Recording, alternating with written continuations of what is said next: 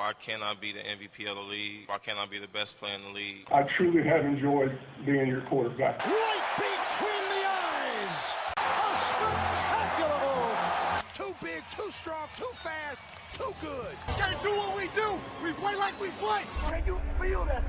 That thing that's beating your doggone chest right now. Can you feel it? Can you feel what's about to happen on this field, man?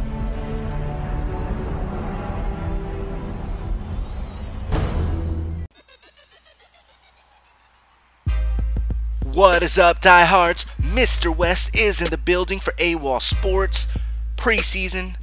In the middle of it, the regular season inching closer and closer and closer. You can just feel it. The regular season right around the corner. And you better believe I've been doing my homework. Looking at second round draft picks as wide receivers, looking at the quarterback, running back, wide receiver, tight end. Three key statistics that I've tracked over the past five seasons. Kind of surprised that 2014 and 2015 brought way more impressive passing stats than the past couple of seasons have. You would think it'd be the opposite. That's not the case. And I'll go over those specific numbers with you later on in the show. I want to hit the second round wide receivers because my buddy at work keeps talking about Dante Pettis. So I'm going to give you the second round wide receivers and their statuses over the past few years on who's a success, who's a contributor, who's a bust. I don't really like using that word. I like people. I hate demeaning people. But this is football, and this is what we do as fans and analysts. It is what it is. Their play defines everything. So in the offseason, Jimmy Garoppolo, who's recovering from a knee injury, says Dante Pettis is, quote, something else, a tremendous talent, end quote. So I looked at the second round wide receivers, and this is a list. It actually goes beyond a few years. It's from the year 2010 to 2017. I didn't count last season 2018. Those guys are mostly to be determined. It's it's too fresh. So, 2019 I'll just I'll give you the guys that were drafted 2019, 2018 if you want to keep an eye on them. And then we'll get to the years that I kind of did some research on from 2010 to 2017. So the past two seasons, here's who was drafted in the second round at the wide receiver position. This past draft, Deebo Samuel to the Niners, AJ Brown to the Titans, Mecole Hardman to the Chiefs, JJ Arcega Whiteside to the Eagles, and it's actually pronounced Arthega with the TH instead of a C for Sega. Nonetheless, moving on, Parris Campbell to the Colts, Andy Isabella to the Cardinals, and DK Metcalf to the Seahawks, who is going to recover quickly, supposedly, from a knee injury. Moving forward, 2018, Courtland Sutton over in Denver, the, the aforementioned Dante Pettis in Frisco, Christian Kirk over in the desert of Arizona, Anthony Miller in Chicago, James Washington in the black and yellow with the Steelers. All right, from 2010 to 2017, out of 43 second round wide receivers, minus the seven that were just drafted in 2019. And yes, it's early for the 2018 draft players that we just went over as well, so subtract those five, and we're down to 31. 31 wide receivers from 2010 to 2017 drafted in the second round. 11 of 31 have panned out so far. So far. It's about a third. Granted, some are TBD, but they are from the same draft class as others that have instantly become somebody. So if somebody's count, so do the TBDs. 11 out of 31 means Pettis and Samuel, etc., they all have a chance but they could bust as well. That's a two out of three chance. I just thought the whole Dante Pettis fantasy football talk warranted some research, and this is what we came up with. So the highlights 2017, Juju Smith Schuster. 2016, Michael Thomas of the Saints. Date back a little bit, 2014, Davante Adams.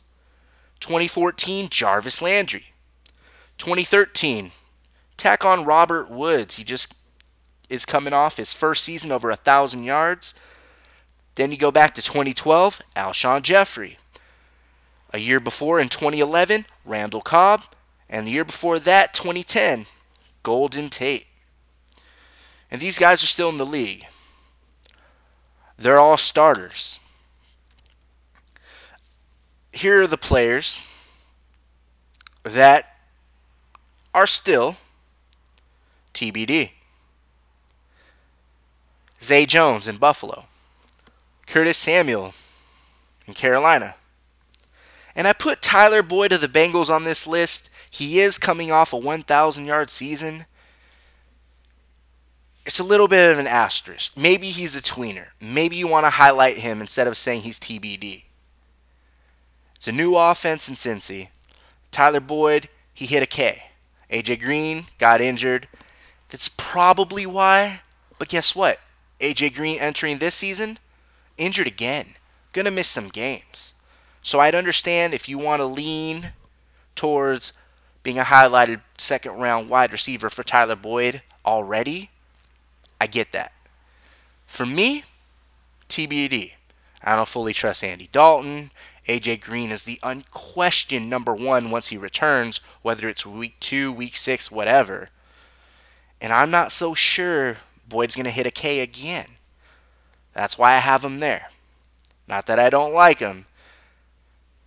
And then some guys that are contributors. It's Jordan Matthews. He's been a contributor for the Eagles. He's now on the Niners. We're talking about Allen Robinson. He had some good days in Jacksonville. This year, second year removed from a knee injury in Chicago. And then Torrey Smith. Back in 2011, he was with the Ravens, contributed on a Super Bowl winning team with the Eagles, and now he's with Carolina.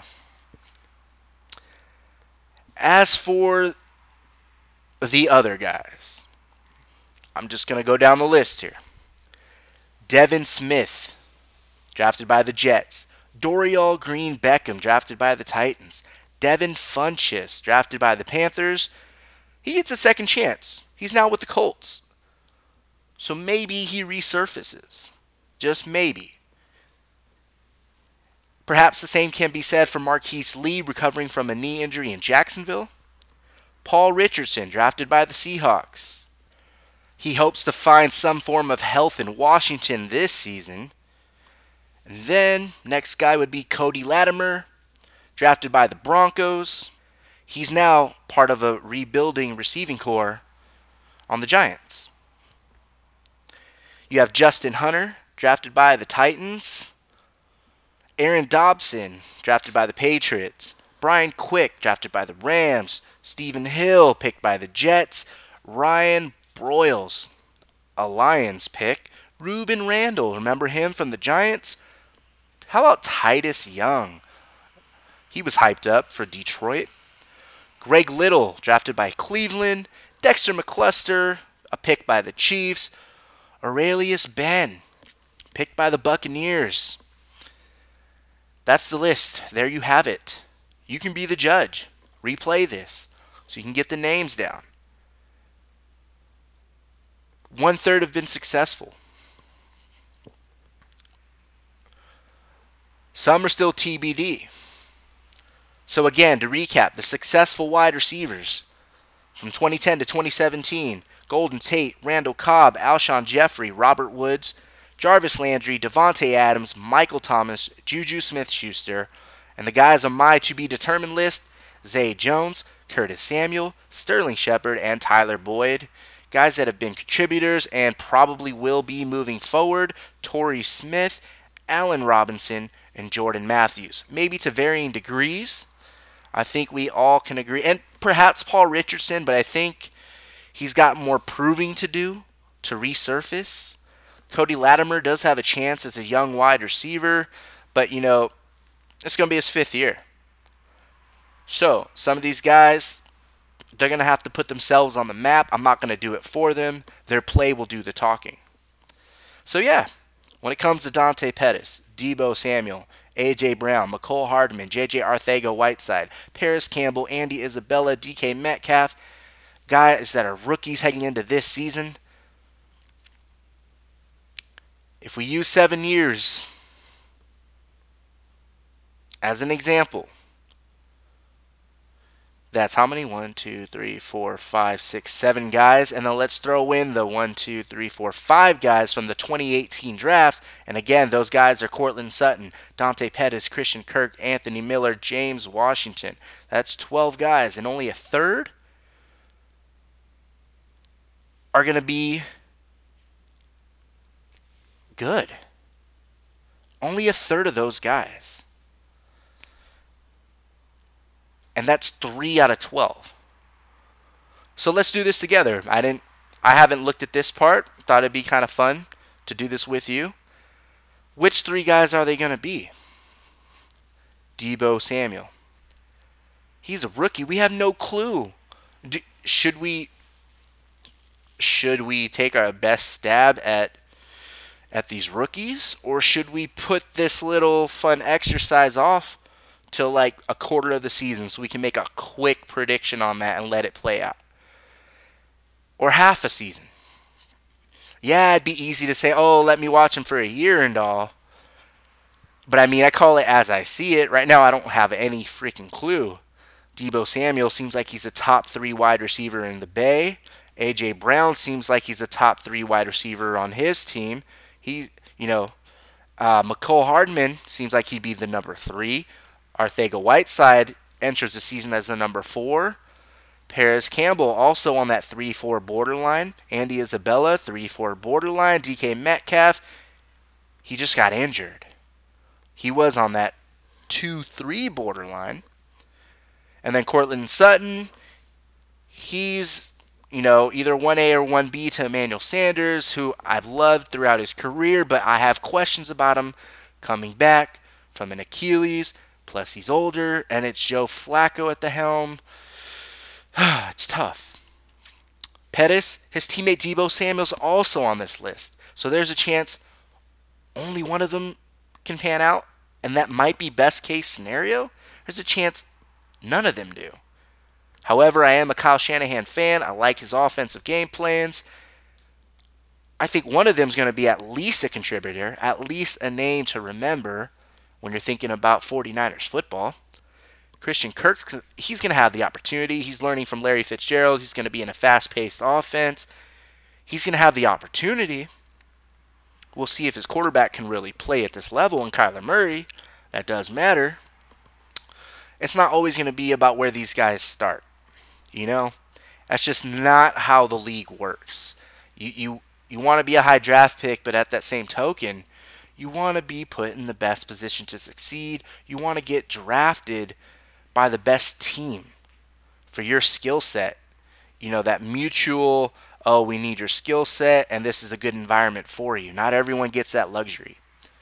If you're talented, you get picked probably as high as possible unless you get into some trouble. That's just the reality. There's no boo hooing about it. You're getting paid. Your dreams come true. You just got to do you. You just got to take advantage. So really, it's on the team to be smart and to make the best decision. It's not really on the player. They're getting drafted. So, hmm. the final two receivers on that 12 man list are Anthony Miller, James Washington. Anthony Miller is the top three receiver in the Windy City. Washington, top three in Pittsburgh. So, I'm less inclined to pick a rookie. Less inclined because I haven't seen a down. But what I do know is AJ Brown, he's been injured. It's tough to start your career out with an injury. Not impossible to overcome. You get healthy and then you learn the playbook and then you get into a rhythm, develop the rapport with the quarterback, and then hopefully you blossom as a high draft pick second round draft picks, you got to hit. Or GM's going to lose his job. You got to hit. So, Samuel and Pettis are going to get a chance to play this year. They are. Garoppolo, it's going to be his first year, hopefully starting 16 games. Nicole Hardman looks like not only is he going to play, he's kind of an understudy at the same time for Tyreek Hill in case the Chiefs decide, let's move on. And it's Andy Reid as the head coach, and it's Pat Mahomes at quarterback. It's a very good team in Kansas City. If I had to pick one of the rookies, and I had to read some of the tea leaves, even though we're not throwing many bones, Mecole Hardman might be my pick here. Because Arthega Whiteside, he can get open. He's a big body, plays in the mold of Alshon Jeffery, who he's being an understudy for. May get some snaps as a number four, but not immediately as a rookie. He's not going to get thrust into heavy playing time unless an injury were to occur. Parris Campbell, similar situation. Andy and Isabella, he's actually been outplayed by some other rookies. By Hakeem Butler. But we're talking about second rounders here. DK Metcalf has the speed. He's a raw football player. Courtland Sutton, people want to think good things about him. As they do with Pettis and Kirk. I think Kirk's in a position to succeed.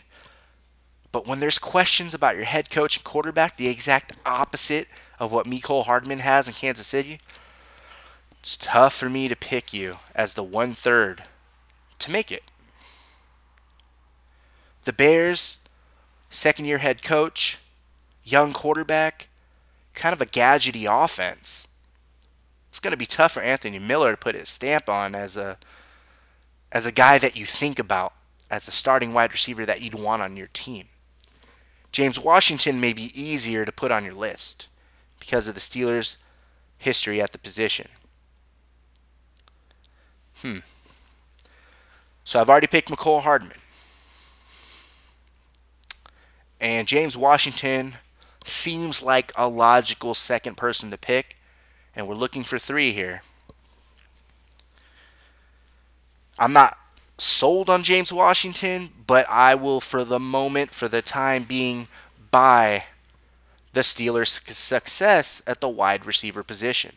So we'll go ahead and put Hardman on this list, James Washington, and we're now down to finding one more.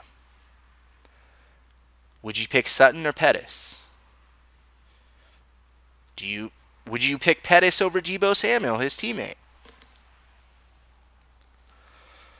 A lot of people like Parris Campbell. But like I said, I'm, I'm only sticking with one rookie right now. Maybe you're thinking differently. I'm just popping questions up for you. You're part of this exercise. So I have Hardman and Washington. The third guy I will put on this list will be Sutton. Courtland Sutton. This is just a fun exercise. I am not 100% sold on any of these guys, but based on the numbers, 3 out of these 12 they're going to make it. We're going to know who they are. They're going to make plays.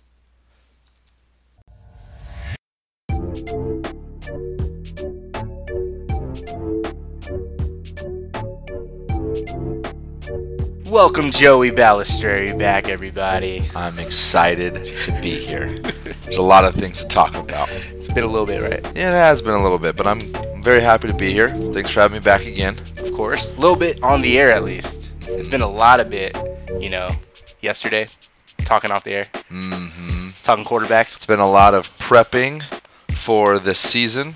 It's been a lot of conversing. I think prepping for right. yes, a lot of prepping for the season to come. A lot of prepping for this episode. I think Yeah. So, talking. so let's start with prepping. Okay. What are Ezekiel Elliott and Melvin Gordon doing? Oh, I know.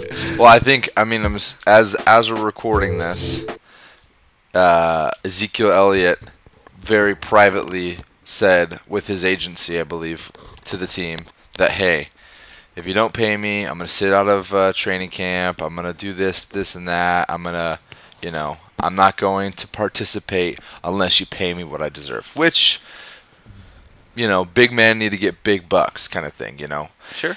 Um, I think, you know, the guy's right. You know, it's like, why would you be paying, getting paid so much less than everyone else who's far less productive as you?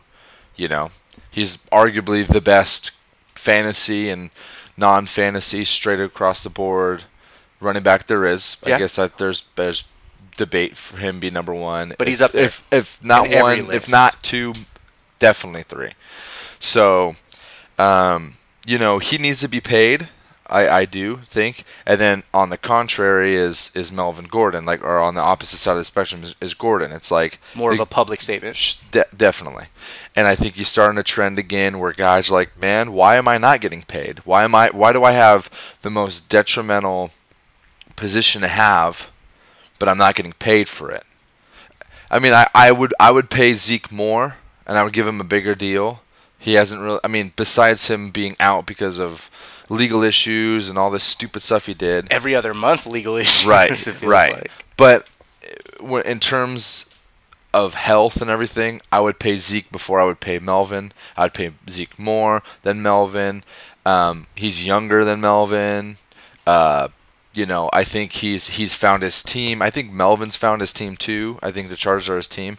But you know, if you're gonna kind of come out of the woodworks and just start demanding the money, which is fine, but making it public. I mean, the only reason why we know about Ezekiel Elliott's thing is because the word to mouth comes out, and all of a sudden everyone starts talking about it. Boom, boom, boom, boom, bam.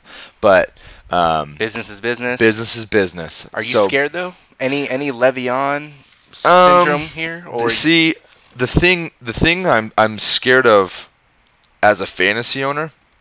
The reason why I want to stay away from these two whoa, what do you mean stay away? Like top five, you're not picking either until you see any something settled? Or until until that week one starts i don't really want to make a gamble because look what happened with with Le'Veon Bell Yeah. you know as everyone can say whatever they want about Le'Veon Bell oh yeah you know I drafted him because I knew he was going to come back I didn't know you, you don't know that's the thing that, that that you have to understand about sports and especially with football, if there's talk about it, you have to assume the worst. I I stayed far away from Le'Veon Bell in all of my leagues that I was in last year. as did I. Everyone was saying, "No, he's going to be fine." I mean, the best case scenario is he you know, he sits out a game or two and he comes back. Worst case, he's out for six. I'm like, well, why would you gamble six when you can go to a guy that you know is going to be for sure? And now he's at 16. So I'm not saying that's going to be the same thing here, but I think the trend from what Le'Veon Bell did last year may hold up for Gordon and Ezekiel Elliott. I don't think it's as is as is as extreme, pardon, but I do think because that happened and he still got paid, not as much as he did. Uh, or, or as he could have getting his game checks, but because that potential is there, it should be worrisome for all fantasy owners and the Chargers and the Cowboys. Right. You know, so I mean, pay the guys. And, and this is what we talked about a couple weeks ago. Mm-hmm. The Dallas trio. Who do you pay? What talent order? Mm-hmm. We all said Zeke's their number one guy. Yeah. But, we, but we didn't but we say did not say- to pay him. No, we you're said, right. We said You're pay right. him last. Last. Right.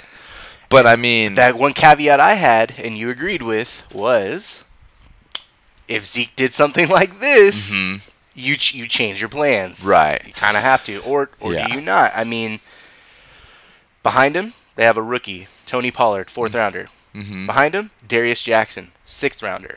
Uh, between the two, six carries, 16 yards in their career. yeah. Granted, it's the running back position. People think you can plug and play. Mm-hmm. I'll tell you this much: Dallas, they made the playoffs two out of three years that Zeke has been in the league, which coincidentally same draft as Dak Prescott. Right. But let's here's the constant: rookie year, they make the playoffs. Zeke plays. And he goes catastrophic Baller. that year. Year number two, misses six games. Dak Prescott's still there. They miss the playoffs. Mm-hmm. Year three, Zeke doesn't miss games. They make the playoffs. And they got the acquisition of of Amari Cooper. Amari Cooper. So and that was in our also our last time's conversation about who do you pay, and he was in that that middle ground, right? Yeah. So he's now a factor. Our order was Dak, Amari, Zeke because of their positions. Right, but then the talent basis is went the exact opposite. exact right. opposite. Zeke, So Amari, Dak. yeah, so I mean, I the thing is, is that's what's great about, um, you know, this sport, and when you're going into it and the research that you do, regardless of of of what happens, if you draft Ezekiel Elliott, he's gonna be fine.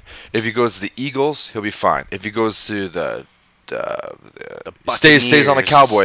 If he goes to the Buccaneers, wherever he's going to go as a fantasy owner, you're going to be fine. What you want to, what you really want to worry about is you drafting him. He stays on the team and he and he opts out like he did like Le'Veon Bell. He doesn't want to play. He wants to get paid. And what's weird is he has to report by the end of the first Right. week of August. Right. Or this year doesn't count towards his free agency. He's got two years left on his deal. Right. He's going to show up. He's not going to win this game of chicken. Yeah, He's just not. Definitely. So it's different than Lev's situation, Mm-hmm. but we both agree he's higher status than Melvin Gordon. Chargers, they made the playoffs once in the four years Melvin Gordon's been around, mm-hmm. and he's only had, as you brought it up, one season over a thousand yards. Right, and, and and that's why I brought up my first statement is like if you were to pay if I were to if I were to have both players on my team, I w- it would be lunacy to not pay Ezekiel Elliott first and more and longer than I would with Melvin Gordon. Um, Not even I'm close. not. I mean, I don't think it's even close. I think we. I think I texted you uh, uh, when when it brought out or uh, when the news was released about Melvin Gordon's discrepancies with the inside of the his clause and all this stuff. That I keep it simple. Four million or four years, thirty-five to forty-six, maybe forty-seven million. You know, It's a keep team-friendly deal short, that I'm all short and sweet. You're you're risking a lot of money. Obviously, I'm not saying that's a lot of money. Right, right. But it, it's not, you know, it's not Kirk Cousins a hundred and whatever Fully bazillion dollars you gave him. Yeah, but it, it it's it's uh, not so high risk, not so high reward. Everyone's happy. He gets paid big bucks. he's still a baller. We all Right, for sure. that. And that's the best part is if you gamble with this, if he if he has a productive year and he has all of those things that keeps him quiet, meaning, you know, he plays a full game, uh, a, a full season rather, he gets paid what he wants, then when that that next contract comes around, then you can give him a little bit leniency. Man, look at we, we gave you your money. Ca- ca- like let's you you- you're making the team happy and you're making the player happy, but you really the the biggest sacrifice is making the player happy. I think you're gonna have to pull a little bit more for making Gordon happy than you will over Ezekiel. Ezekiel Elliott just wants to get paid. He's gonna and, get and the dude deserves it. regardless. the dude deserves it. I question mean, whether Melvin's going to get his. Right, he's gone 1,600 yards his first season. He went nine, just shy of a thousand, and then 1,400. But then that second, that that that second season was also when he was out. Yeah, six games, missed playoffs, under a Right. thousand. So I mean, There is that concern. Yeah. Mm-hmm. Always run ins. You never know when it's going to get suspended again or when its last strike is. Right. I get it. the guy's the guy's worth the money. But then you look at you look at um, Gordon's five-year tenure is, is like 641 yards for 33 receptions for 192 yards, and 90, 997 rushing yards in the second season, 418, 1100 rushing yards, 476. 885, 490. It's like yeah. it's it's you know the guy's obviously, I mean, just just by the way it's trending, he's obviously getting better and better every year as it's coming around. The way that you look at it, I guess. He's for sure top seven back. Right. Questionably top five. But it's like, what do you do with the health? It's it's a team having to trust that they love their guy, but also trusting that the guy's going to be healthy because knees are the big old thing. That's what we were talking about Derrius Guice yesterday. Unfortunately. is like you know if you're if you're getting a, an injured hamstring and then also uh, reports today was saying that you know he's fine um you know I'm good whatever you're not fine you're lying you're making it seem like it like it better it's better than it actually is and what was the first thought that ran through both our minds for fantasy? Oh it was yeah AP. Yep, exactly. And I think I think you'll start to see the, the, the trend of Adrian Peterson, you know, his ADP going from I'm, I I don't know what his ADP is right now. like I'm assuming 10. it's like nine ten, Even yeah, nine probably five, lower, nine six, or yeah. And I'm assuming that might bump up maybe to the the shy of the Seven, beginning of six. yeah, yeah, yeah. Especially since you know Washington is going to be a big question mark for their quarterback situation. Do you do you gamble with Haskins? Well, let's run the ball a little bit more. Uh, he'll get his numbers there, but And they're leaning towards Haskins. I, I just saw a report leaning towards Haskins. Mm-hmm. Sure. I don't know if that's the smartest thing. You got Keenum. Yeah. You saw he's capable. I Yeah. digress. Going back to Guice. yeah. But he may- regardless, he it- may never get started. Right, His right. career. Uh, and all of those all those variables make AAP look really really good coming into the season. Obviously, he's getting older, but he's definitively one of the greatest running backs of all time. He's trusted. He had a great season the year before this last one and a little bit on this one too, but you know, going back to Gordon, he kind of has that where it's where uh, the the opposite of of AP in that comparison. You don't have a clouded backfield like um, the Washington Redskins have. It's it's they have one guy and they have Austin Ekeler and yeah Justin Jackson there too. But you have a good quarterback. You have a quarterback that loves to throw it to the running back. You have a better offensive line. You have a better defense. You have better receivers. Everything is is trending up. Yes. But the biggest thing is every single thing that is that he's looking around. Melvin Gordon is looking around. Everything looks great except for hey man, let me check my bank account. oh, that thing's a little lower than I was expecting it to be. So the Chargers just need to do what they need to do. Make it a team friendly deal. Make it a player friendly deal. Or I would on. say four, five years, or Or move away. on, right? Throw it away. Just just move on before. How many teams have, have, have doubled down on a on a running back that has been for for perfect instance? We we say this all the time. Todd Gurley. Same city. He wanted exactly. He wanted his money. Now he's, I believe, the second or first oh, highest. Oh, number paid. one. Yeah, he's number one. And you know, obviously, I'm not taking away. What he did the last three years was incredible. Balled out. Incredible. But now you're starting to see once that money kind of kind of just sets in. You see what happens. You, you, you, say, Coach, you know, I'm not going in today, man. My my, my, my knee hurts or, Kinda or whatever. Whatever. I mean, bit. you have the leniency, right? Because it's like, man, regardless of what's going to happen, I'm, I'm getting paid. But who do you blame? Because me, I, I'm not always someone that has to point a finger for blame. Mm-hmm. However, you knew Todd Gurley had knee issues before the big Sure. extension, Definitely. and don't be surprised it happened immediately Right. after the extension. Right. And I caution the Chargers the same exact thing. Exactly. You know Melvin Gordon. It's the gamble. knee issue pre-extension. I'd only bring him back under a team-friendly deal. Zeke, you got to show him the money. Sure. Um, It's it's the gamble. I mean, it's gambling. It's it's it's looking at the trends going red, and you and you're still betting betting black, and it goes red five times after that. It's it's you know it's a constant struggle for for gambling. Is the cream worth the crop? I think out of any, I would say probably any running back right now in the league, for the variables of, of, of, of health, of how long they've been in the in the uh, the league for, what what they've done in years before, what they can do. I think Ezekiel Elliott he still is, has a future. is is is the brightest future. Maybe contrary to maybe either CMC or Saquon, but it's like we don't know what's gonna happen with CMC because what happens if Cam's not there? You know, I mean, is is Cam gonna stay healthy? Can we can we see what Cam's gonna gonna do? Fair point. Right. Can we see what Saquon's going to do? I mean, we saw how efficient he is, but is this whole front office thing going to ruin it? But I would say Ezekiel Elliott is the number one definitive. Hey, man, if this guy stays out of legal trouble, he's could go down as the greatest running back of all time, depending on what he can do with his future Right. and how the Cowboys treat him. I mean, we we've seen how they are with their people. They they they, they pay him.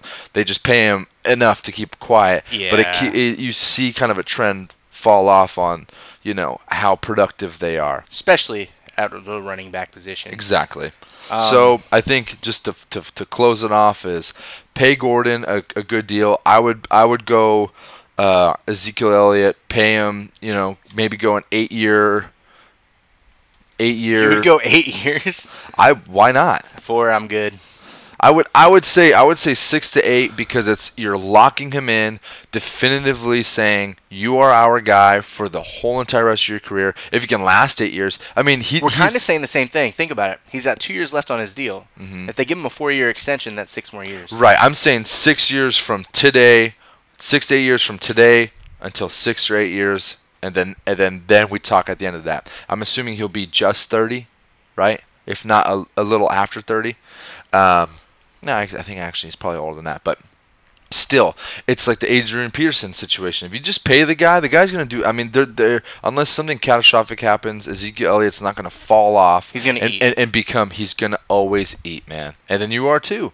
But if you pay the guy, you know, do like a hundred something mil, six to eight years, make the guy happy. He's worth it. I think they'll do the same exact thing with Saquon when he comes out of his rookie deal and everything. He's gonna want to get paid because running backs now know how dangerous their job is and how important they are on the field. If not more important than a quarterback, that they should be getting paid at least equally as them. Damn. So why not just pay the big bucks them, especially since their life expectancy is so much lower than a quarterback. Then I, I want to see this happen. Then, Okay. well, I'm an Eagles fan, so I don't want to see Dallas succeed. But you know, I, I like players. I like Zeke. You know. Actually, you know what? Don't pay the man. Bring him to Philadelphia. nah, we good. We good. But um, I'd like to see Zeke then if he's really that guy. There's only been eight running backs in NFL history to win the MVP award. Mm-hmm. Isn't that crazy? Crazy. And uh, one of those guys, it's his birthday today. The Hall On of Famer, day. Barry Sanders. Just gonna run down just his quick accolades. Ten years in the league, Mm-hmm. ten Pro Bowls, mm-hmm. ten for ten, perfect. Damn. Four-time rushing champ, six times first-team All-Pro. 1997 Most Valuable Player, number three all-time in rushing, and 5.0 yards per carry on the Detroit Lions. Mm-hmm. Happy B Day, the great one. Happy B Day. Arguably, what people say is the greatest of all time. Stepped away when he was still at the prime in Mm-hmm. his prime, and Went 10 for 10 and said peace. and just to give you give the everyone uh, the eight running backs that have won MVP Oh, jeez. in honor. No, no guessing game. It- Oh. it's a little challenging. So, I was going to say. but in honor of Barry Sanders and his birthday, he being one of them, Adrian Peterson, mm-hmm. LaDainian Tomlinson. Is there other years for these? Like the years in which they won? yeah, Okay. these are all MVP seasons by running backs. Well, well, uh, do you have the years on file about Oh, when they won? I'd have to go back. And Okay, no worries. So I'm assuming what 2008 season for Adrian Peterson, right? E- Was it 2008 when he just uh, erupted? I'd say between 08 and 12. Cause, Okay, or maybe it was 2012. It, was season. after he missed the whole year. Mm, So I think he came back, was Definitely like the- nine yards yeah. shy of 2K. definitely in 2006 season for LaDainian Tomlinson. Um, LaDainian Tomlinson, Shaun Alexander, Mm, that was 2004, I believe, huh? and I, I don't think he's a Hall of Famer though. I mean, he had MVP year, Yeah. he had a good run, just wasn't that long of a run. wrong team, I would say. Yeah, maybe, to be on. maybe. And uh, Marshall Faulk, I love that guy. Mm-hmm. Terrell Davis back on the Broncos. Thurman Thomas back on the Bills. Marcus Allen of the Chiefs. Mm-hmm. Quite a list. Quite a list. Most of those guys are Hall of Famers, Mm-hmm. or will be, like LT and AP, First, first ballot easily. easily. Mm-hmm. So, uh, show me you're worth it, Zeke. I know, right? Show me. Yeah. Hey, hey, how hungry are you? How much can you eat? It can happen. It can happen. it could happen. It can happen. I, I and I think you know if you I don't want to say I don't want to do the whole comparison. Well, if you put if you put those guys in this modern day, I mean, because guys are bigger, faster, smaller, taller. If you can play, you can play in any era. Exactly. If you can play, you can play. That's what I'm saying. though. but can you imagine those guys Today, today? where you, they can barely tiptoe around and touch you. Couldn't even touch him. 15 yards. Barry Sanders always went out of bounds. Mm-hmm. LT started to go out of bounds. It was smart. You can touch them, they juke you, get extra yards, bounce out. Mm-hmm. It was smart. Yeah. But yeah, so I do have one little trivia. Okay. Uh, something I found. So not really a question, but I, Sure. I like sharing. I love history of that. Sure, Of football. absolutely. There's only two, pl- uh, three players, excuse me, in NFL history to to win the MVP award that were not a quarterback or a running back. Mm. One was a linebacker. Oh. That's the only question I'll ask you. I'll give you I'll I'll give you all the other two, but who was the linebacker that won MVP? I'm, assu- I'm assuming it's LT. The original Lawrence Taylor. The L the LT. You got it, yeah. man. Yeah, yeah, yeah. That's uh I mean I mean what what what you're what you're thinking in your head when you think about you know the ideal defensive Yeah. player. Yeah. Doesn't matter what it is. We're talking the most elite. It could go down as top two or three greatest NFL players of all time. You're not wrong. It's Lawrence Taylor. You're not wrong. Lawrence Taylor. If anyone on that whole entire list of, of anyone defensively that deserves to be talked about as an MVP, the most valuable player on the field, it is absolutely Lawrence Taylor. And let me correct myself. I didn't want to go all the way back to the beginning of time. I went back to 1980. Okay, Went back to 1980. sure. So just I mean, the, the game was a little bit different before 1980s, you know. Yeah, so I try to keep it like in a whole entire generation mm-hmm. from the 80 from 1980 to 2019. Mm-hmm. So I didn't want to go too far, too carried away. Yeah, But yeah, the great LT the great. and the other two. One was a kicker. Hmm. A kicker, man. His name was Mark Moseley. Okay. It was a shortened season due to due to a strike. The Washington Redskins went eight and one, went on to win the Super Bowl, um, where I believe he kicked three field goals in that game and three extra points as well. Hmm. A kicker won MVP. Hmm. You, do you have the date on that by any chance, or is it? I mean, is it? 1982. 1982, and that season when they went eight and one, he he drilled 20 of 21 field goals. Wow. So Which is crazy because if you think about that now, that's Justin Tucker's first 21 yeah, field goals. yeah. Uh, you know, Tuck it's like times baller. have changed big time. Yeah, You know, they have. I'm not comparing Justin Tucker and him, but I'm saying just Right. the average, your average elite, you know, Harrison Butker, uh, Justin Tucker, Greg Zuerlein, all your elite guys. Yeah. Man, they do 21 easy. They're on the money. Yeah, exactly. And the then, out of curiosity, Mm-hmm. I went back in totality of NFL history to look for another kicker. I found one. Mm-hmm. This guy played kicker, and get this, and offensive tackle. Wow. This He's guy, boy. Lou Groza, back in 1954. Lou Groza. Okay. Don't even know who he played for, to be honest with you. He's like the uh, think about th- throw a dart on a map of the United States, whatever that city lands on, it's there, and then look at something around you and say, like uh, the Wichita buildings. that team, I'm assuming, right? if someone ever named themselves the buildings, I, I'd get a jersey. Yeah, that's that's like the epitome of 1800s, uh, 1890s football, early 1900s. All right, are you ready? We're gonna shift things a little bit. Okay, Uh, we're gonna bring the audience into what we once talked about okay, um, the other day. Actually, we talk about quarterbacks all the time, Mm-hmm. but the other day we talked about backup quarterbacks, oh, and okay, we'll get to the the aging quarterbacks in a moment. right, Um, so kind of a Fast and Furious segment, like a one or two liner here. Mm-hmm. Um, I gave you a list of quarterbacks, mm-hmm. and they're all backups today. Things, Sure. things may change, but they're backups. right. Do you have an order? I do. And I think before it's even stated, one of the guys on this list, we don't even know if they're a backup because they haven't released it yet. And I think you know who I'm talking about. It's I do. Josh Rosen and Fitzpatrick. We don't know who it is. So my list will go number one. Uh, we've spoken off air. I don't know if I've spoken about it on so air. for the record, with this little um, game here, we have Ryan Fitzpatrick as Mm-hmm. Oh, the backup, right. and we um, in Miami, and Case Keenum the backup in Washington. Mm-hmm.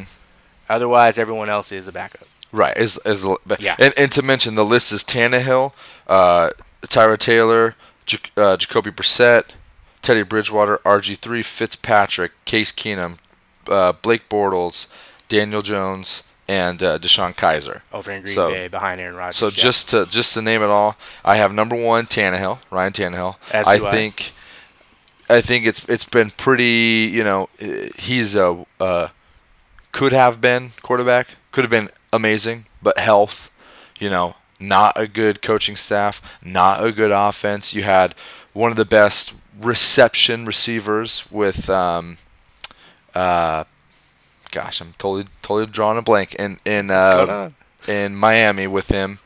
He's now on um, the Browns. Why am I not? Oh, you're talking about Jarvis Landry. Jarvis Landry. Thank you. I am so sorry. I'm so tired, everyone. Eats up I'm- catches and eats, up I mean, Yeah. I mean, the a, a legit, but nothing else to offer really. You had Frank Gore in the backfield, and you know all these Questionable head big- coach Yeah. and- So I don't blame him, but he still produced. so we both think Ryan Tannehill is the best backup in football Yes, I would say. because we both think he's possibly still starting caliber. Mm-hmm. Now that Nick Foles is an actual starting QB, I will say yes. Which I did I did believe the way that Nick Foles was producing in the last two seasons that he was number one. But now that Tannehill is miraculously a backup quarterback to who I think, and we've said off air, who I think is better than Marcus Mariota, I think we might yep. see the trend change that he'll actually shift to, and they might sell and bid off Marcus Mariota. Who knows? At So the very least, the leash is short. Exactly. So I say Tannehill one. I actually have Teddy Bridgewater two. Teddy I think I think what he did in in Minnesota was fantastic. High percentage passer. Exactly, but that injury is what obviously you know he could have been elite, an elite quarterback. But I don't think we saw it enough because of his his injuries and such. So I have Bridgewater at two. At three, I have Fitzpatrick. Only in the fact of it being out of every single person on this list, he has more experience. He has obviously had, you know, a lot of a lot of bad games than he had good games, but he has experience. He he was the number one guy for the first four weeks of Talk about the year. streakiest player. Oh yeah, like the ups and downs. But you know, because there's been consistencies of the ups, he I put him at three. And So- real quick, Mhm. for you NBA fans out there, um, Ryan Fitzpatrick is J.R. Smith. Yeah, definitely. he's he's gonna make ten in a row, but he's gonna miss ten in a row. Yep, so. exactly. So Ryan Fitzpatrick is three. Four, I have Blake Bortles. He was a starting quarterback. People forget that. Yeah, you know, whatever you feel about him, obviously he's had horrible seasons, but they forget two seasons ago they were going to go to the Super Bowl, AFC but they game, lost to The Patriots, the Patriots. who most teams lose to, exactly. except for my Eagles. But yeah. Exactly. So you know, and and and and I'm not saying it was because I mean, it was their defense. Their defense was fantastic. Oh, yeah, I mean yeah. it was it was elite, but it it comes from your quarterback. And I, and you know when he approached the, the playoffs, he kind of he definitely kind of you know maybe eased up a little bit.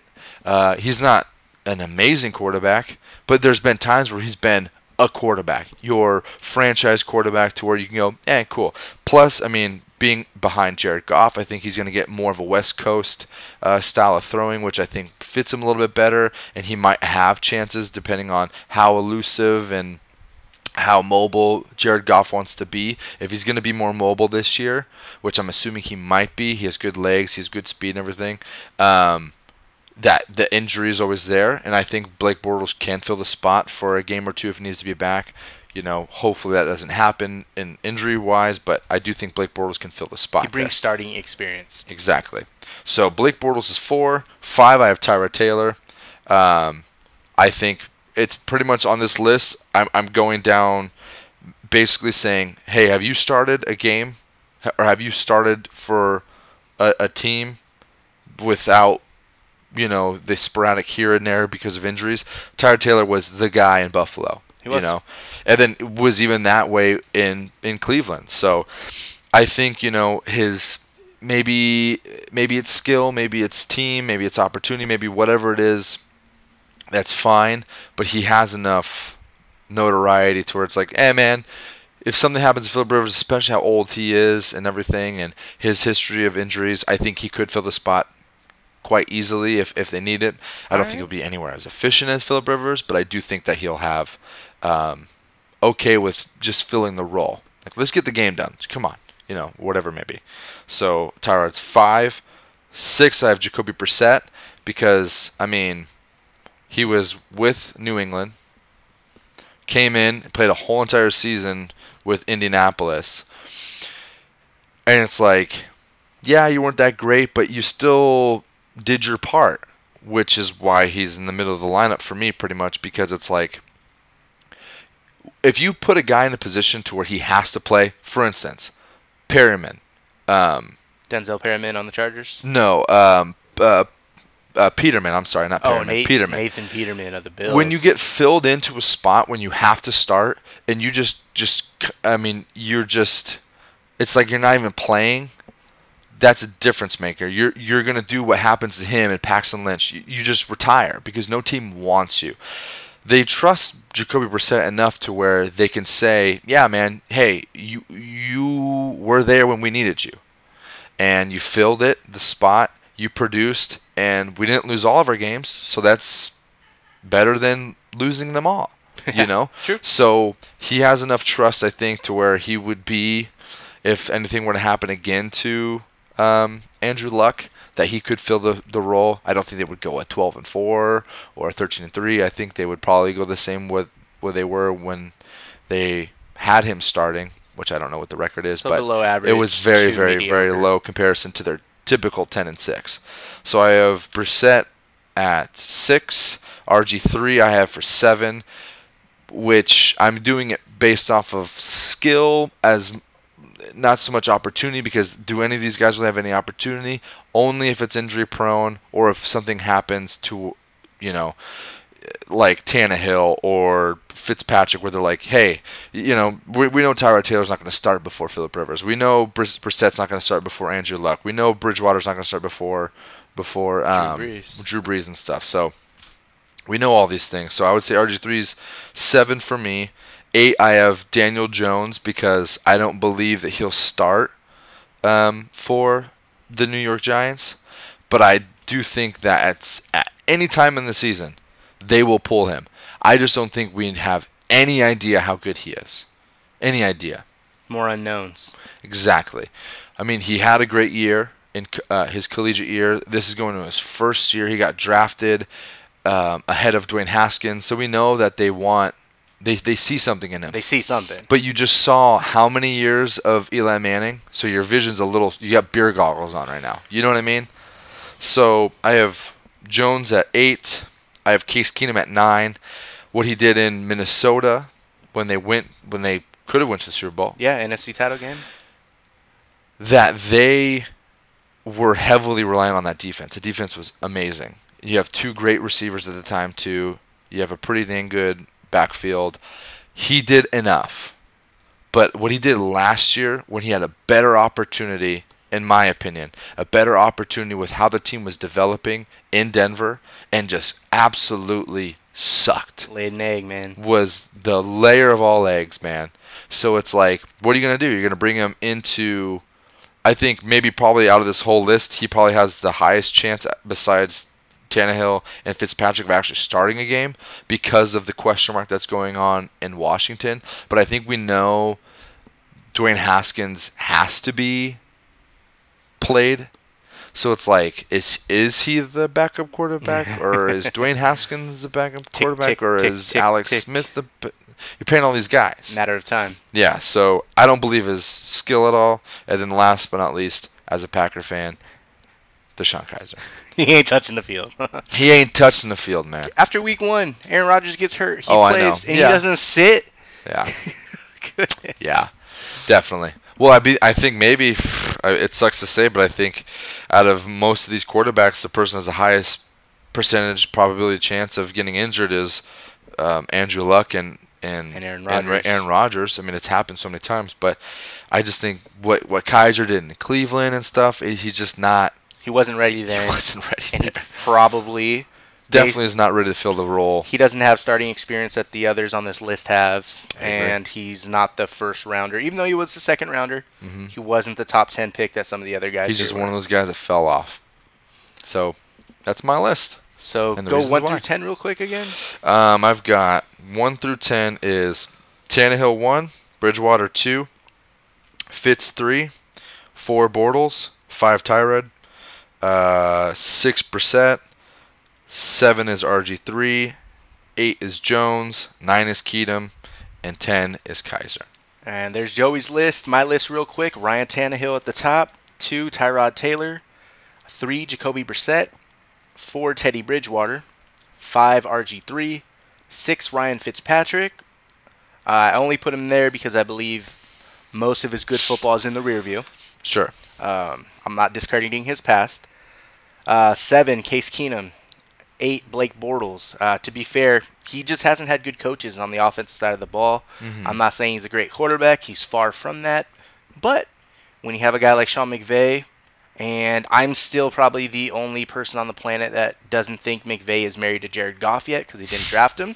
I'm not wishing or hoping for anything. I'm just saying until I see an extension, I think the jury's out. So Sure. I'm not saying Bortles is going to come in and steal the job, but if he had an opportunity, I think he'd do better than he ever did in Jacksonville, just based on McVay alone. Um, and then nine and ten to round out the list: Daniel Jones, DeShone Kizer. Um, we haven't seen much of Kizer. We know nothing about Jones. Mhm. So, granted, they're all the way at the bottom of the list. I got Ki- I got Kizer behind Jones because he was a second rounder. Yeah. Simple as that. An opportunity, I would say. Yeah, I, I think I think Daniel Jones will have a significant higher chance of the probability of starting than Kizer would.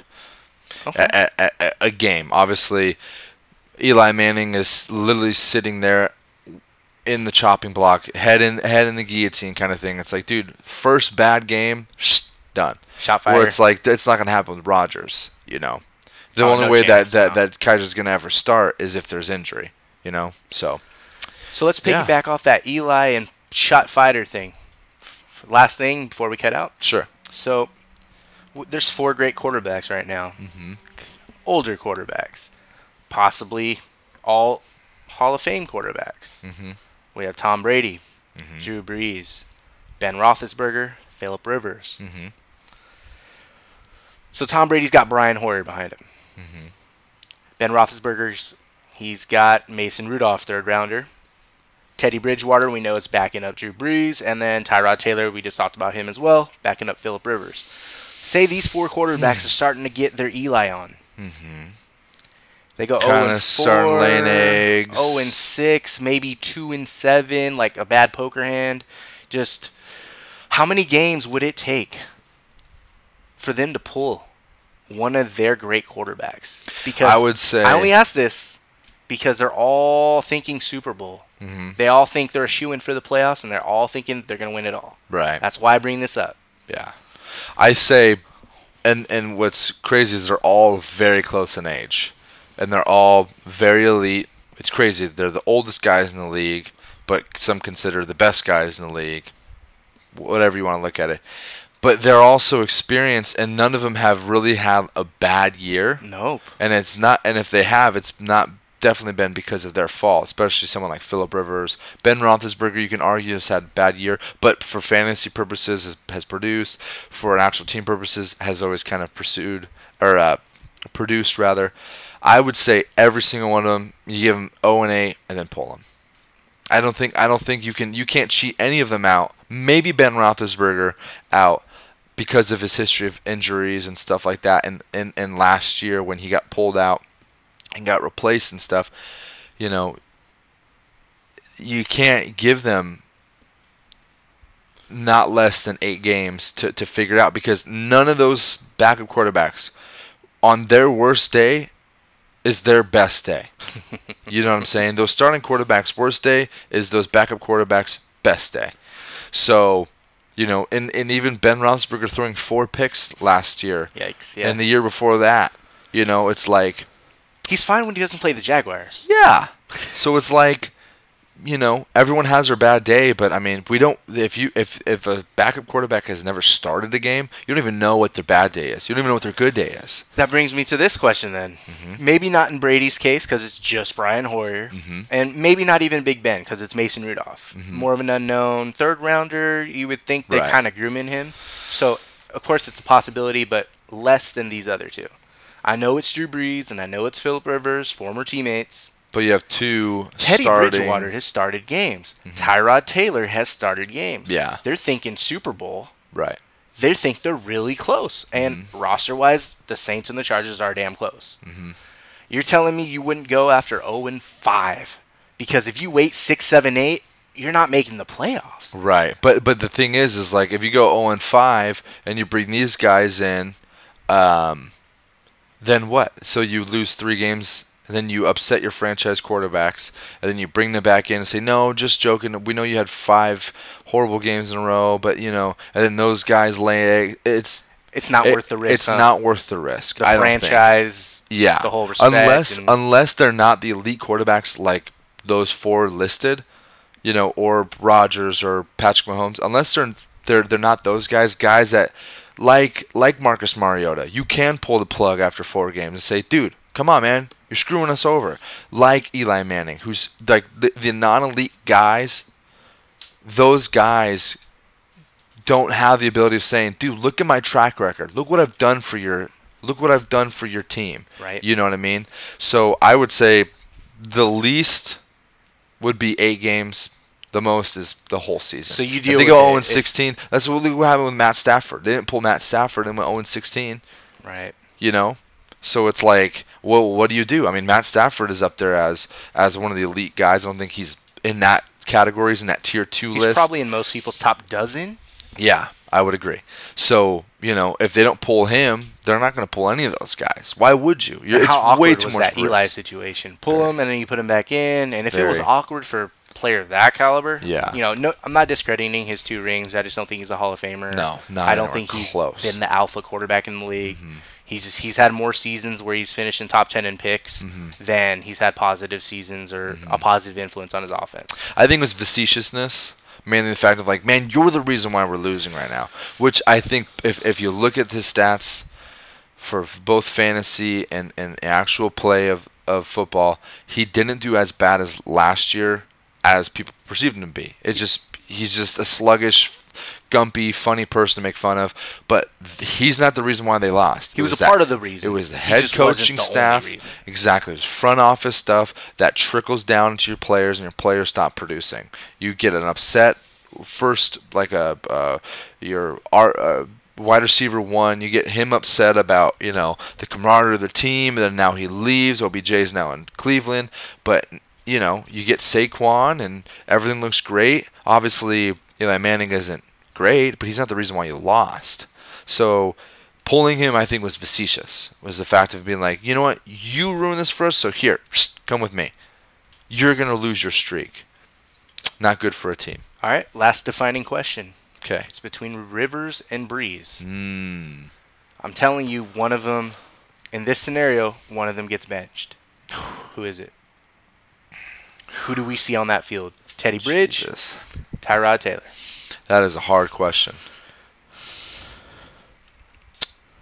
I I honestly, it sucks to say, but I, I, I, I think Phil would get would get pulled first because of injuries, because you know You can only be an Iron Man for so long, Yeah. right? But then again, on the contrary, though, they've benched Brees a couple of times to bring in Hill, Taysom Hill. Oh, I think it was more of a gimmick. Well, well, But right. I see. But, uh, but you what- see the crevice there, and you think that it's could. it's they have no fear and productivity without having him on the field. Obviously, they're not saying Brees, come on, man, come here. You're not producing right now. He's one of the greatest completion percentage passers of all Ever, time. ever. So it's not that. But if they've shown that, hey, man, you know, take a, take a seat, dude. We're good. Or they're saying, hey, man, you know, we need we need to we need to change some things right now. Can you let us do this? You've given our time. We appreciate everything that you've done. Can you give us a couple games to figure our stuff out with Teddy and with even Taysom Hill? and he does look a little shot come Mm-hmm. wintertime, December, January. So so uh, honestly, up in the air. Wouldn't be surprised if either one. I think I'm leaning Brees. I think I'm leaning Brees now. I think I'm So- talking myself into it. All great quarterbacks, but a fun conversation because all that is all that is possible. Your, your job's not guaranteed, man, unless you're Tom Brady. and on that note, man, we gotta get back to our jobs. Yeah, absolutely. Speaking of jobs, All right, thanks, guys. diehards. Appreciate it. Thanks, Thanks, brother.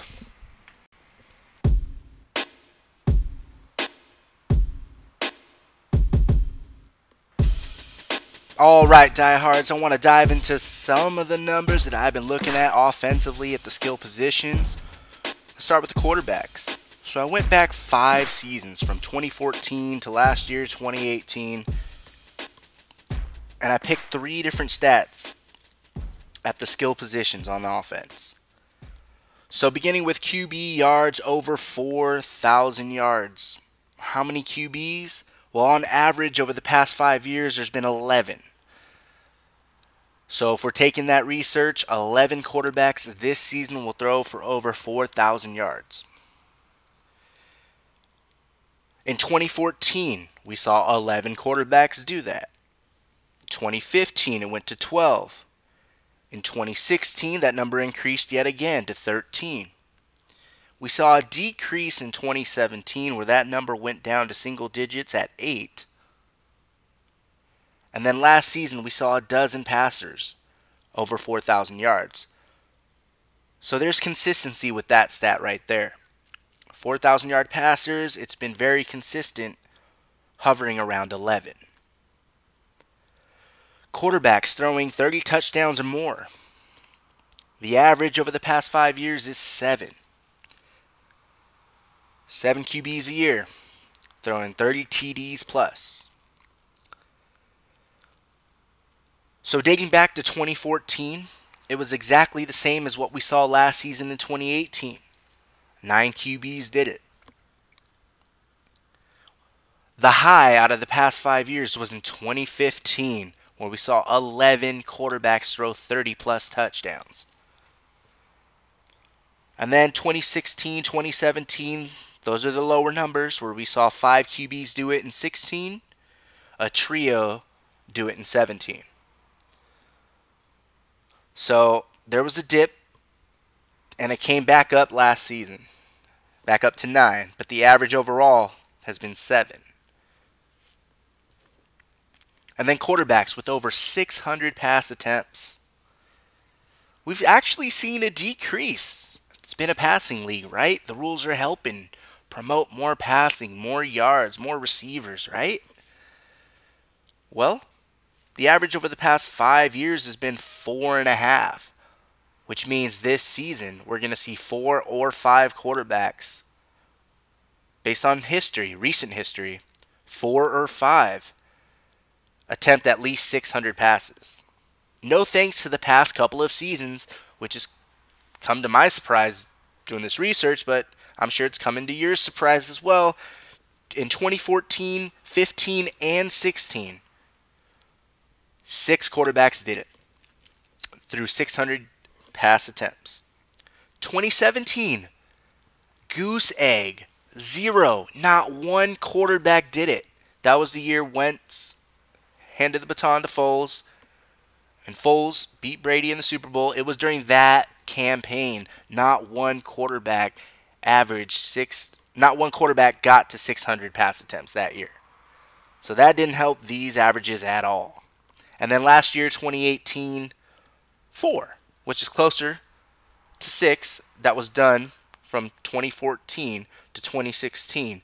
Only four did it though, so we still see a decrease over the past two seasons in pass attempts.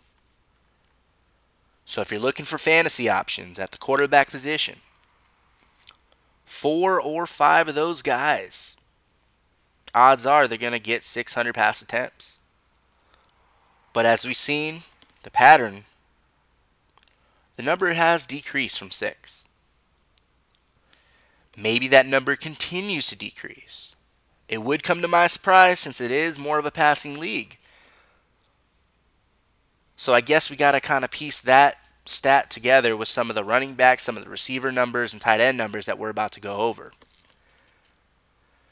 Running backs, over a thousand yards rushing. The average has been 10, and over the years, it's been very consistent dating back to 2014. So this year, expect 10 guys or around that number to rush for a K. So, in order from 2014 to 2018, these are how many rushers did it 13, 7, 12, and the last two seasons, 9. Very consistent numbers it doesn't look like running backs are going away as we really think they are on the surface. That's a third of the backs, third of the league. As for running backs with double digit touchdowns, that's 10 plus for you mathematicians out there. It's been a pattern. So expect four or five because that average is four and a half Four and a half on average running backs get double digit touchdowns. We've seen two in 2014, six in 2015. 2016 was a high. That number increased to seven. But then the past couple of seasons, we see two and then six again. So it goes for the past five years two rushers did it, six, seven, two rushers did it, six. Are we going to see seven again? Are we? Are we? The average says four or five. But if you're buying into that pattern, it could be upwards. And then running backs with 270 carries at least, 270 and beyond. We saw an enormous dip last season. So the average is three and a half for 270 plus carries. I'm not counting receptions here, just running back carries. That old school that grinded out on the ground. We went from four to two, back up to five, up to six, and then last season only one guy did it Ezekiel Elliott. Huh. Coincidence that he's holding out here? I think not. The average is three and a half. Only one last season. If I had to bet on one this season, it might be Le'Veon Bell. I'd definitely throw Zeke into that category if he shows up. If he shows up. And yeah, I do think he's going to get a contract done, signed, and delivered and be on the field week one. But I'll admit this aside from being a football diehard fan, and analyzing these statistics and the games on a weekly basis and being super into fantasy football since 1999, I do have a favorite team, you know, and it is the Philadelphia Eagles. And I do respect the talent on the Dallas Cowboys, but I wouldn't miss Ezekiel Elliott. I'm just saying, I would not miss him if I'm being completely honest. I think you feel me on that. Imagine if you have a favorite team and you have those rivals and that running back isn't around and he's arguably the best in the game, you'd feel similar to what I'm feeling. As a football fan, yeah, I want to see Zeke on the field. As a fantasy fan, sure, I'd entertain drafting him. I hope your draft is late so you actually know his status. It's a bummer about Zeke and Melv Gordon, but anyways, I digress. Let's move on. Let's move forward. So, the average is three and a half over the past five years. Three or four guys are to do it. I'd guess Lev Bell. I guess Zeke based on me thinking Zeke's going to be there week one. You'd have to imagine Saquon Barkley's going to be three, and that's that may be all we get is three. If it's a fourth, and I'm looking down this list here, I don't see it for James Conner, Nick Chubb, Hmm. I don't see it for David Johnson, Christian McCaffrey. I'm looking down this list. Maybe Derrick Henry if the Titans are successful. We know, t- or we think we know, and expect Todd Gurley not to get that many. I don't think Leonard Fournette can last that long to get that many touches. But the wild card on this list I'll throw in is Brandon, er, or another Jacobs. Brandon Jacobs is retired, but Josh Jacobs, the rookie on the Raiders. I know. It's a big question mark. It's unknown. He's a rookie playing for the Silver and Black that have had a rocky, you know, just a rocky road in recent memory since the early 2000s. So I'm just saying that would be my wild card guess, Josh Jacobs, for fantasy purposes. But if I have to pick three or four guys, the number's at three and a half. I'd bet on Barkley, Elliott, and Bell. If I had to pick a fourth, I guess I'd skim through a lot of guys on the list and pick either Henry as the favorite and the wild card being Josh Jacobs. I think that's realistic. You can go through it. You can look at the backs on the list throughout the league. If you've been doing fantasy mock drafts, you probably know it by hand and you probably either agree with me immediately or you're like, nah, I don't even see three. Maybe you feel that way. But if you do see three or four, you might want to snag them up in the first or second round of your drafts. Over to the wide receiver position. Over a thousand yards receiving. Huh. I mean, it's been fairly consistent. The average is 22 receivers a year. Over the past five years, dating back to 2014, the average is 22 wide receivers notching a 1,000 yards plus. From 2014, we had the number at 23 receivers. That number spiked up to 26. Remained consistent to 25 receivers. And then in 2017, we saw a pretty big decrease, a big dip. That number went down to 15 wide receivers, getting over a 1,000 yards in 2017. And then 2018 brought it back up a little bit, but it's still a decrease at 21. But that's plenty of fantasy options right there, isn't it? All of your teams are going to have at least one guy that gets a 1,000 yards receiving. Knock on wood against the injury bug and all. But odds are, if you're drafting a receiver every three rounds, you know, say you get a receiver, two receivers in the first five or six rounds, you, you're probably, unless everyone's going three wide, you're probably going to get, you'll have a chance to get two wideouts that'll get a thousand yards. That's what I'm saying. And you should like that. We all like that. And then receivers over 10 touchdowns. The sexy double digits. Get into the end zone. The average is 9. The average is 9. And again, just like some of the quarterback stats, we've seen a decrease in recent years. It's kind of appalling. Just we'll go from oldest to most recent, 2014. 15 guys, double digit TDs. Then we saw 13 guys do it. Then the dip to single digits, guys. Then the dip to five and then three. And only three guys did it in 2017. And then last year brought that number up to respectable standard, but it's still less than 2014 and 2015. Last year we saw nine.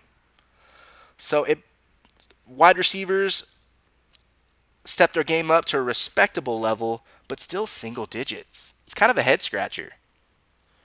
And then wide receivers that get 100 catches or more. We love that number 100 catches. It's kind of like stock, the stock market, like a stock. It just started out in the middle, went up, dipped, came back to the middle, and then we saw another spike. You draw it out, you'll see what I mean about it. It's just like a stock. 5 to 7, down to 3, up to 5, spiked to 11. That's how many players did it over the past five seasons. Five guys did it. Seven. Three. And then five guys. And then last season was the high. 11 guys. So that kind of tells you when you're comparing the receptions and the touchdowns that receivers are heavily involved between the 20s to move the ball up and down the field in the passing league that we're in today. However, the touchdowns, and we'll find out more in a moment as we go get to the tight ends here. It seems like the touchdowns are either going to rushing quarterbacks to the running back or the tight end. We'll get to validate that in a moment with tight ends coming up. Tight ends over 800 yards. Last couple of seasons has been lower. The average is six. Back in 2014, we saw seven tight ends get 800 yards or more.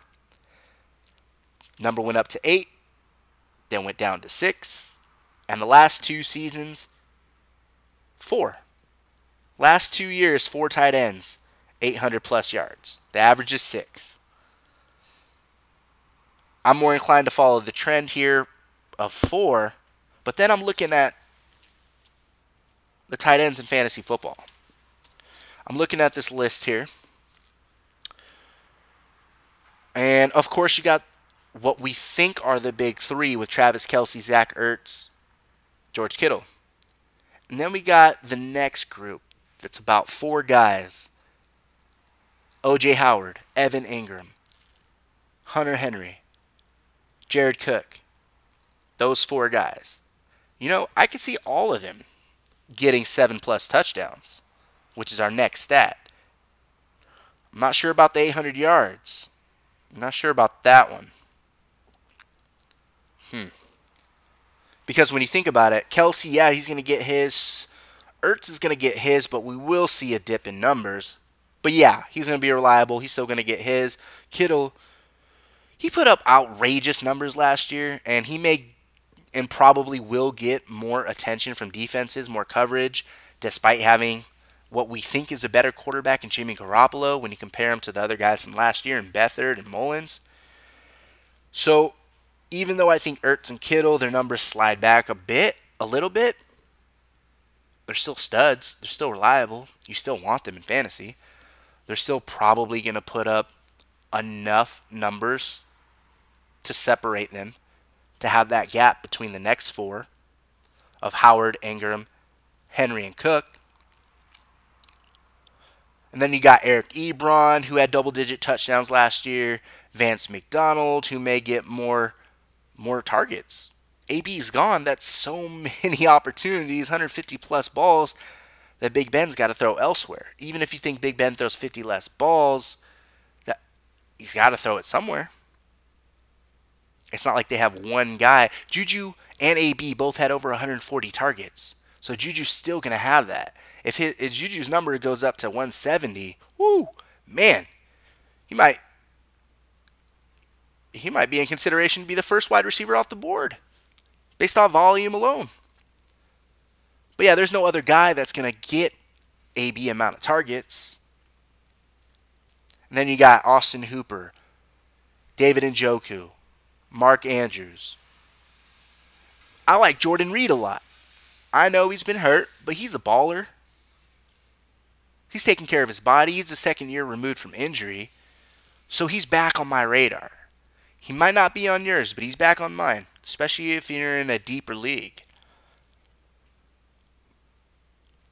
And then you got some forgotten veterans aside from Jordan Reed. You got Kyle Rudolph, just got an extension. Delanie Walker in Tennessee. Greg Olsen, I know he's been hurt, closer to retirement every day as we speak, just like Delanie Walker. But Greg Olsen, when he's on that field, he gets the ball from Cam Newton. It's a Norv Turner offense that uses tight ends. Jimmy Graham. Rookies like TJ Hockenson, Noah Fant. I don't know. We're all, you know, more, we all want to stiff arm the rookies, and that's fine. But I'm just throwing their names out there. Tight ends deep, especially in standard leagues. If it's PPR, it's less deep, but in standard leagues, there's more options than you think at the position. Chris Herndon suspended four games, but he'll be there the next 12. Hmm. So yeah, I mean, so tight ends over 800 yards. It, you know, the last two years it's been four, and it might stay around four. And then for TDs, seven TDs or more, the average has been five guys at the tight end position besides last year where we only saw a trio do it, which is the top trio coming into this season, Kelce, Ertz, and Kittle, it's been six tight ends from 2014 to 2017 to score seven TDs or more. Six. I can see that being maintained here because I, aside from Kelce, Ertz, and Kittle, I like the other four guys, which would bring the number to seven if they all do it. That's not even counting Ebron, who scored more touchdowns than all of them. And Njoku and Hooper, they're not going to have any defensive attention because of the wide receivers they play alongside with.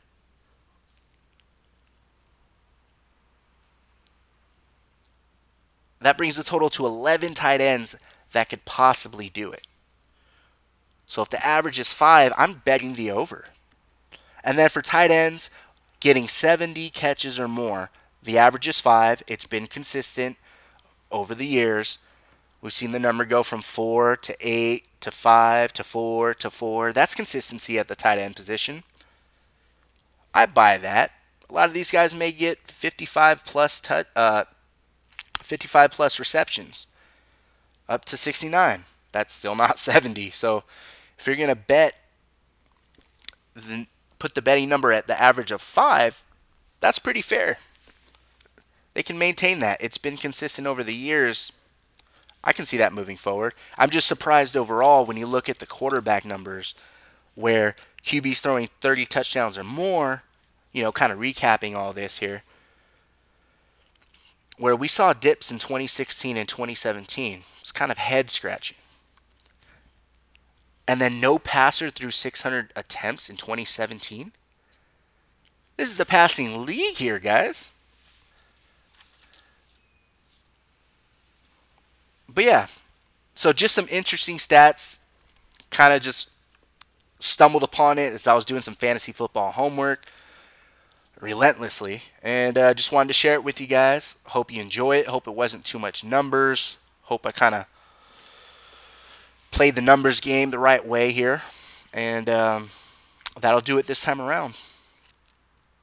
Good luck, mock draft. Hope you know your position already. Hope it's not one of those leagues where you have to where you find out your draft order on the draft day. That's kind of lame. In real life, these teams, they know their draft spot ahead of time. So should you in fantasy, but it is what it is. Good luck with your leagues and your mock drafts. I'll see you next time. Later, diehards.